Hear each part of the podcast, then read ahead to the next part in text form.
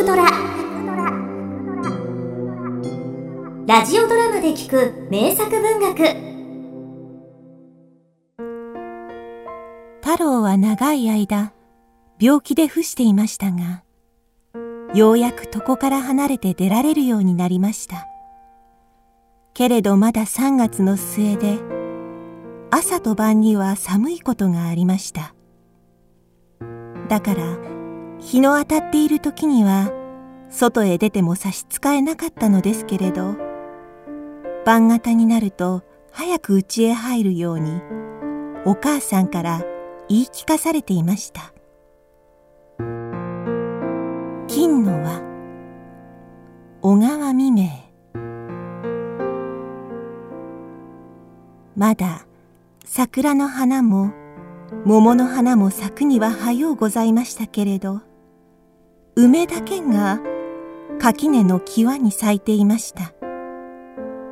そして雪も大抵消えてしまってただ大きな寺の裏や畑の隅のところなどに幾分か消えずに残っているくらいのものでありました。太郎は外に出ましたけれど往来にはちょうど誰も友達が遊んでいませんでした。みんな天気が良いので遠くの方まで遊びに行ったものと見えます。近くで遊んでいる子がいたら行ってみよう。耳を澄ましてみましたけれど、それらしい声などは聞こえなかったのであります。一人しょんぼりとして太郎は家の前に立っていましたが、畑には去年取り残した野菜などが新しく緑色の芽を吹きましたので、それを見ながら細い道を歩いていました。すると、良い金の輪の触れ合う音がして、ちょうど鈴を鳴らすように聞こえてきました。彼方を見ますと、往来の上を一人の少年が輪を回しながら走ってきました。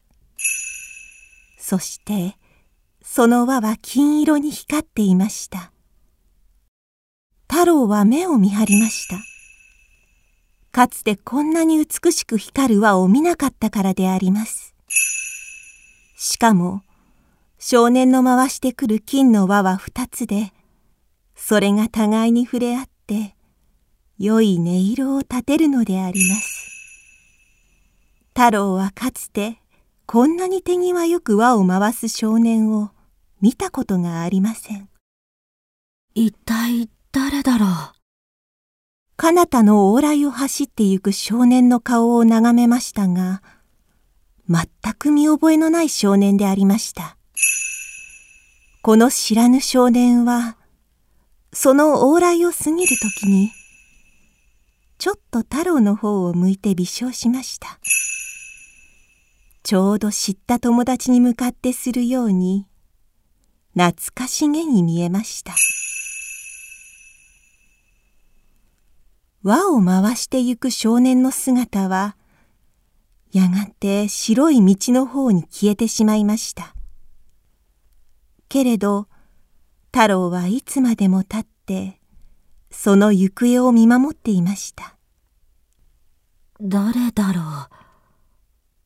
う。いつこの村へ越してきたのだろう。それとも遠い町の方から遊びに来たのだろうか。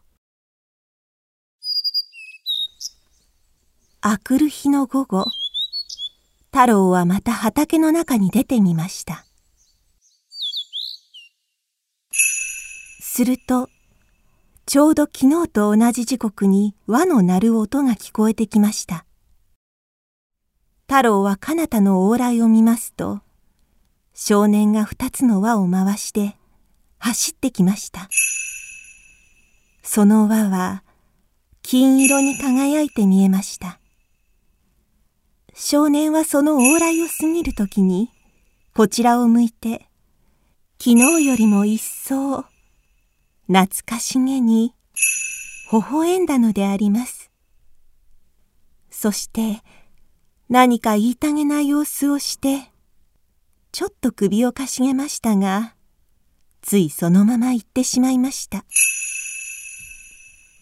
太郎は畑の中に立って、しょんぼりとして、少年の行方を見送りました。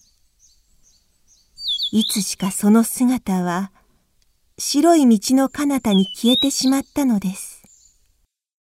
けれど、いつまでもその少年の白い顔と微笑とが太郎の目に残っていて取れませんでした。一体誰だろう？太郎は不思議に思えてなりませんでした。今まで一度も見たことがない少年だけれどなんとなく一番親しい友達のような気がしてならなかったのです明日は何か話しかけてみよう。明日ばかりは物を言ってお友達になろうといろいろ空想を描きました。やがて西の空が赤くなって日暮れ型になりましたから太郎は家の中に入りました。お母さん、二日も同じ時刻に金の輪を回して走っている子がいたんだ。その晩、太郎はお母さんに少年のことを語りましたが、お母さんは信じませんでした。太郎は少年と友達になって、自分は少年から金の輪を一つ分けてもらって、往来の上を二人でどこまでも走ってゆく夢を見ました。そしていつしか二人は赤い夕焼け空の中に入ってしまった夢を見ました。あくる日から太郎はまた熱が出ました。そして二三日目に7つで亡くなりました。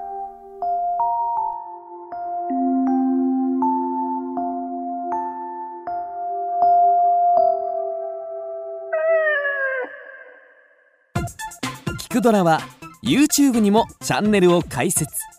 チャンネル登録お待ちしています。そして Twitter で独り言をつぶやいています。詳しくは公式サイトからどうぞ。